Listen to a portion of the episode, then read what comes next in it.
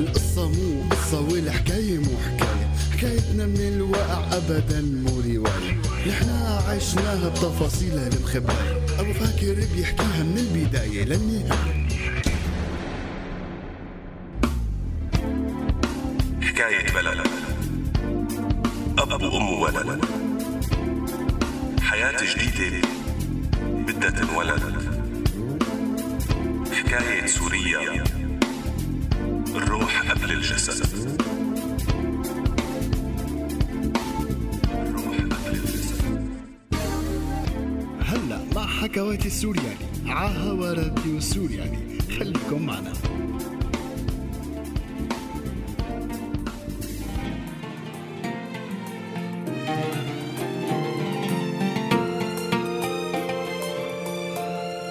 بعد ما اختلف حسان مع رفيقه جمال يلي طلب بكل هدوء من حسان إنه ينقلع وما يفرجيه خلقته مرة تانية مشي بهالطرقات يلي سحبته فيها وتوهته بحارات ما بيعرفها.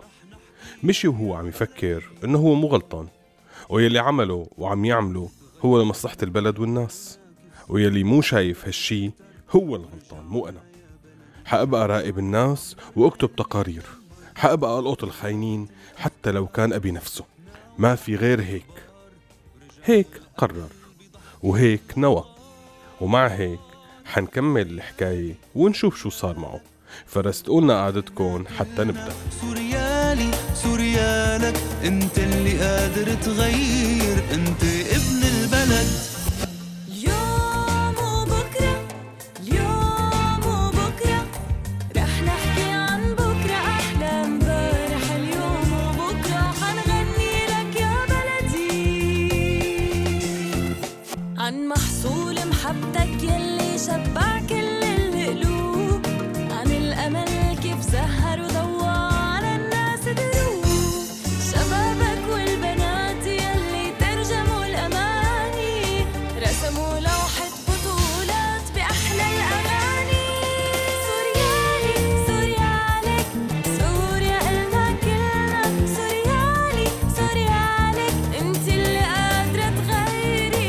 إيه إخواتي؟ هرب جمال برات البلاد لأنه رفيقه حسان سفقوا تقرير وحسان رفع تقرير باختفاء جمال. فكان رد الضابط المسؤول عنه إنه معناتها في شي كبير كان عم يعمله حتى اختفى. كيف ما كنت منتبه لهالشي؟ مو أنت رفيقه؟ معقول ما حكى قدامك شي؟ معقول ما كنت عرفان إنه حيهرب؟ كيف بيفلت منك هيك؟ فجأة لقى حسان حاله عم يتحقق معه مثل كأنه هو المتهم وحس إنه ورط حاله أكتر وأكتر. فعمل جهده ينفذ من القصة بس حس إنه صار في إشارة عليه. رغم إنه مرقته ما عاد حكوا فيها بس ضل حاسس إنه العين صارت عليه. فصار يعمل جهده يثبت فعاليته بكل المهام التانية يلي يتكلف فيها. ورجعت أسهمه ارتفعت ورجع مصدر ثقة عند القيادات تبعه. مشان هيك بعت وراه المسؤول عنه وقال له عنا مهمة جديدة بدها حدا ثقة مثلك. هدول جماعات الحرية عم يكتروا برات سوريا. عم يفلتوا على كيفهم ويعملوا لقاءات وندوات ومحاضرات ويحكوا يلي بدهم إياه بدون ما حدا يحاسبهم. شبابنا وأصدقائنا بلبنان مكفين موفين عم يبعتونا ويصوروا لنا كل شي. بس بتركيا ما عنا ناس تكفي. عم نفكر نبعتك أنت وكم شب لهونيك بحجة انكم هربانين من الاحتياط. بتروحوا وبتفوتوا فيهم وبتصيروا تخبرونا شو عم يحكوا وعشو ناويين. شفت الخونة شفت؟ إلا ومانن مأجورين للخارج. ما كانوا هربوا لعندهم وصاروا يحكوا. كانوا بقيوا هون بقلب البلد. مين مانعهم يحكوا؟ فرد عليه حسان إنه سيدي بس نحن ما عم نخلي حدا يفتح تمه يعني إلا ونضبه. فرد الضابط إيه طبعا لأنه الخونة يعني نتركهم يحكوا ضد البلد ونسكت. المهم أنت هلأ زبط لي شي أربع شباب قبضايات وارفع لي اسمائهم حتى نجهز لكم السفرة. وهذا يلي صار. طلعوا الشباب على اسطنبول أول شي بعدين لقوا إنه السوريين عم يتجمعوا بالجنوب. فنزلوا لقوا إنه أكثر شي عم يتركزوا العالم بغازي عنتاب خاصة الناشطين يلي جايين يراقبوهم. فراحوا لهونيك واستأجروا كل واحد منهم غرفة مع شباب تانيين. وبلشوا يفوتوا بهالعالم ويسمعوا قصصهم ويحاولوا يقربوا من الأسماء يلي انبعتت لهم. حاول حسان إنه يبقى بعيد عن العين يختلط بناس عادية.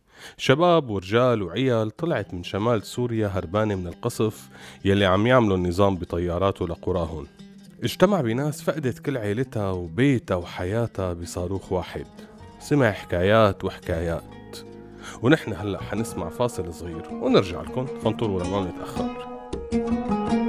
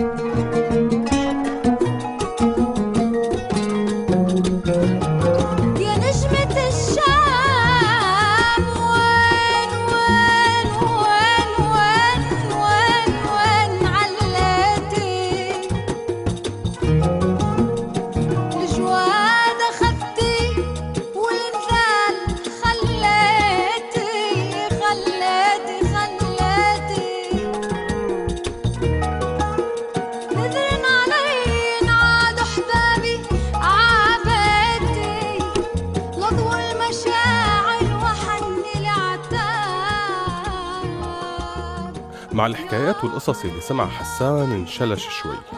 يعني هو بالشام كان عم يسمع عن عمليات عسكرية عم تصير بغير مدن بس ما كان متخيل هيك. شاف كم عملية بالشام قدامه بس كانت محدودة يعني مو شاملة لمناطق واسعة مثل ما عم يسمع هلأ. لك حتى الغوطة واللي عم بيصير فيها ما كان متوقع إنه هيك. بلش شغل بورشة فتحوها اثنين إخوة حلبية وصار يفوت بهالعالم أكتر وأكتر.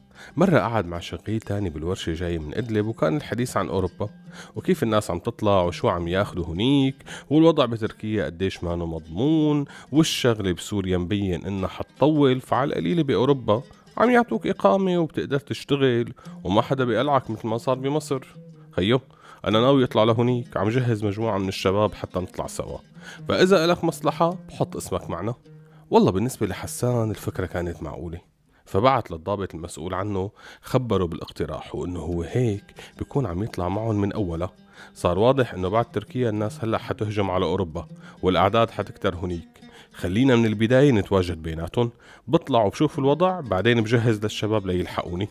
اجته الموافقة على الفكرة وخبر حسان رفيقه بالورشة إنه هو حيكون معهم. وبلشت الترتيبات تجميع أسماء مهربين شو الطرق الأسلم يطلعوا بالبر ولا بالبحر. قارب ولا سفينة ولا بلم. لأنه وقتها أخواتي كانت القصص بأولها فما كتير في خبرة والكل عم يجرب ويقترح طرق جديدة. المهم بعد طول بحث وتفكير اعتمدوا على طريق البحر لليونان. بعدها بيكملوا بالبر باتجاه السويد لأنه كمان وقتها كانت السويد أسهمها أعلى شي وهذا يلي صار. جمعوا حالهم ونزلوا على اسطنبول ومنها كملوا طريقهم. قعدوا على القهاوي يلي بيقعدوا فيها المهربين بالعادة. طبعا كل مرة بيروحوا مع وصف للشخص وتوصاية من حدا وكل مرة بيسمعوا سعر مختلف وشروط مختلفة. ما في أي ضمان ولا شيء أكيد. كله عم يستغل حاجة هالناس. ما في قدامهم غير إنه يفوتوا المغامرة. وزتوا حالهم بهالبلم ومشيوا بالبحر. الموج يرفعهم وينزلهم والبحر ياخدهم ويجيبهم والسما فوقهم واسعة مثل البحر اللي تحتهم. وما حدا عرفان شو حيصير. بلحظة صفن حسان بالقصة إنه أنا شو عم بعمل هون؟ شو جابني لهون؟ حأخسر حياتي لأنه طالع راقب ناس هربانة من الموت والاعتقال؟ لهي الدرجة حياتي صارت رخيصة علي؟ ولا من الأساس حياتي ما قيمة؟ لا حياتي مهمة كتير إلي بس مين شايفها أو مين مهتم فيها وبلش شريط حياته يمشي قدامه يتذكر يلي عاشه ويلي سمعه ويلي حس فيه يطلع بوجوه الناس اللي معه بالبلم ويفكر إنه هو تقريبا جمع قصصهم معظمهم ولا واحد منهم كان ناوي يطلع برا البلد. ولا واحد منهم كان فكر إنه حيسافر أو حتى حيصير هيك بحياته. ولا واحد منهم فكر بأذية سوريا. كل الناس كان بدهم شوية هوا يتنفسوا ببلدهم. وفي منهم أساسا كانوا رضيانين بالهوى المخنوق الموجود. بس هلأ ما بقيلن حتى هوا. طشوا برا. معقول هدول يلي بدي أتجسس عليهم؟ بهاي اللحظة كان البلم قالب والناس صارت بقلب المي. كل حدا صار يبلعت شكل وكله عم يحاول ينقذ حاله. يلي معه أولاد كان عم يرفعن فوق راسه حتى ما يغرقوا ويلي لحاله يحاول يتمسك بأي شي. لأنه ستر النجاة نصها طلع خربان وما فادت بشي. وبلش البعض يخف صوته ويبعد عنهم. ناس عم تفوش وناس عم تغرق. وما حدا قدران يساعد لأنه البحر كان أقوى منهم. بقيوا يلي بقيوا محمولين بالزور فوق هالمي حتى بينت سفينة إنقاذ جاي باتجاههم. طلعوهم من المي لفوهم بالحرامات قعدوهم على السطح وكانوا صاروا قراب من اليونان فكملت السفينة لهونيك ونزلوهم وسجلوا أسمائهم وأسماء يلي بيعرفوهم من ركاب البلم يلي ما عادوا موجودين. يمكن غرقوا ويمكن لقيتهم شي سفينة تانية. أكتر من النص اختفى. خلص حسان ورفقاته تسجيل معلوماتهم وقعدوا شوي. حكوا بين بعض إنه شو الخطوة الثانية؟ اليونان ما لنا مصلحة نبقى فيها لازم نكمل. وكملوا هروبهم من كل شي هربوا من الشرطة اليونانية وطلعوا باتجاه السويد. الطريق للسويد بمر بكومة بلدان وطرقات. فيها غابات جبال وديان أنهار كله عم يقطعوه مشي. طلعت لهم شرطة الحدود الهنغارية وصارت تقوس عليهم بس بلطف الله نفدوا وقدروا يكملوا. يكملوا ويزيدوا. لأنه في ناس عم يلاقوهم بالطريق وعم تنضم لهم. شباب أطفال عيال كاملة نسوان حوامل. كله ماشي وفي حلم قدامه. حلم إنهم حيوصلوا ويصيروا بأمان. كملوا طريقهم حتى وصلوا على ألمانيا ومن هنيك بالقطار على الشمال وبالعبارة قطعوا البحر وصاروا بالسويد. سلموا حالهم وفرزوهم على سكن جماعي وبعد كم يوم إجانا قال حسان على غير مدينة هنيك عطوه غرفة بشقة مشتركة. قفل بابا وحط راسه ونام نام يمكن شي ثلاثة أو أربعة أيام مانو متأكد قديش المدة بس حس إنه محتاج ينام وما يفيق. ينام وينسى.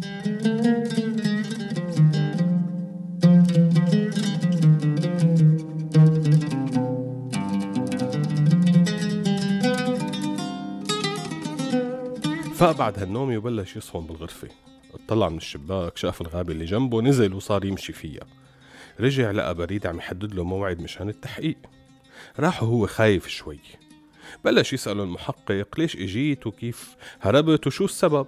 وهو عم يجاوب مثل ما إنه مجهز حاله. بقلب التحقيق انتبه المحقق إنه حسان متوتر فقال له شبك فاعتذر حسان إنه هو خايف من التحقيق خايف يرجعوه خايف. فاستوقف المحقق وقال له تحقيق شو؟ قام سأله حسان ليش هذا مو تحقيق؟ أنت مانك محقق؟ فضحك الموظف من قلبه وقت اللي سمع الترجمة وقال له طبعا لا.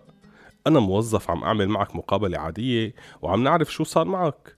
هون ما في شيء اسمه تحقيق. أنت مانك مجرم لحتى نحقق معك. وصار يحكي له تفاصيل المعاملة اللي حتصير وشو حقوق اللاجئ وقت بيحصل على الإقامة وإمتى بياخد الجنسية وكل هالقصص هي. بعدين ودعه وقال له انتظر قرار المحكمة وغالبا حتحصل على إقامة خمس سنين. وإذا بدك أي شيء دائما بتجي لهون وبتسألنا.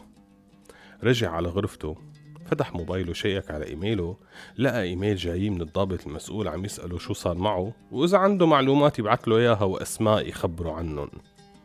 صفن بالرسالة وبلش يكتب الرد.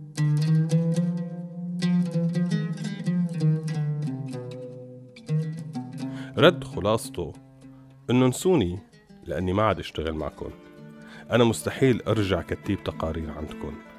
الناس اللي هون هن أهلي هربوا منكم وأنا حكون معهم مو معكم. أنا بستقيل.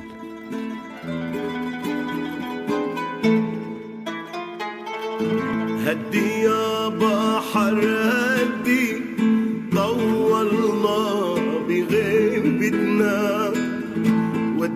سلامي ودي للأرض اللي ربتنا وهيك أخواتي تغيرت كل طريقة تفكير حسان يلي كان خطه حلو.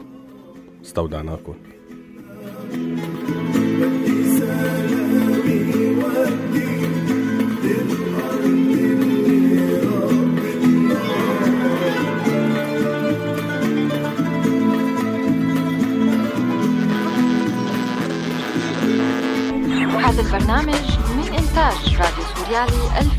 2016 عم تسمعوا راديو سوريالي.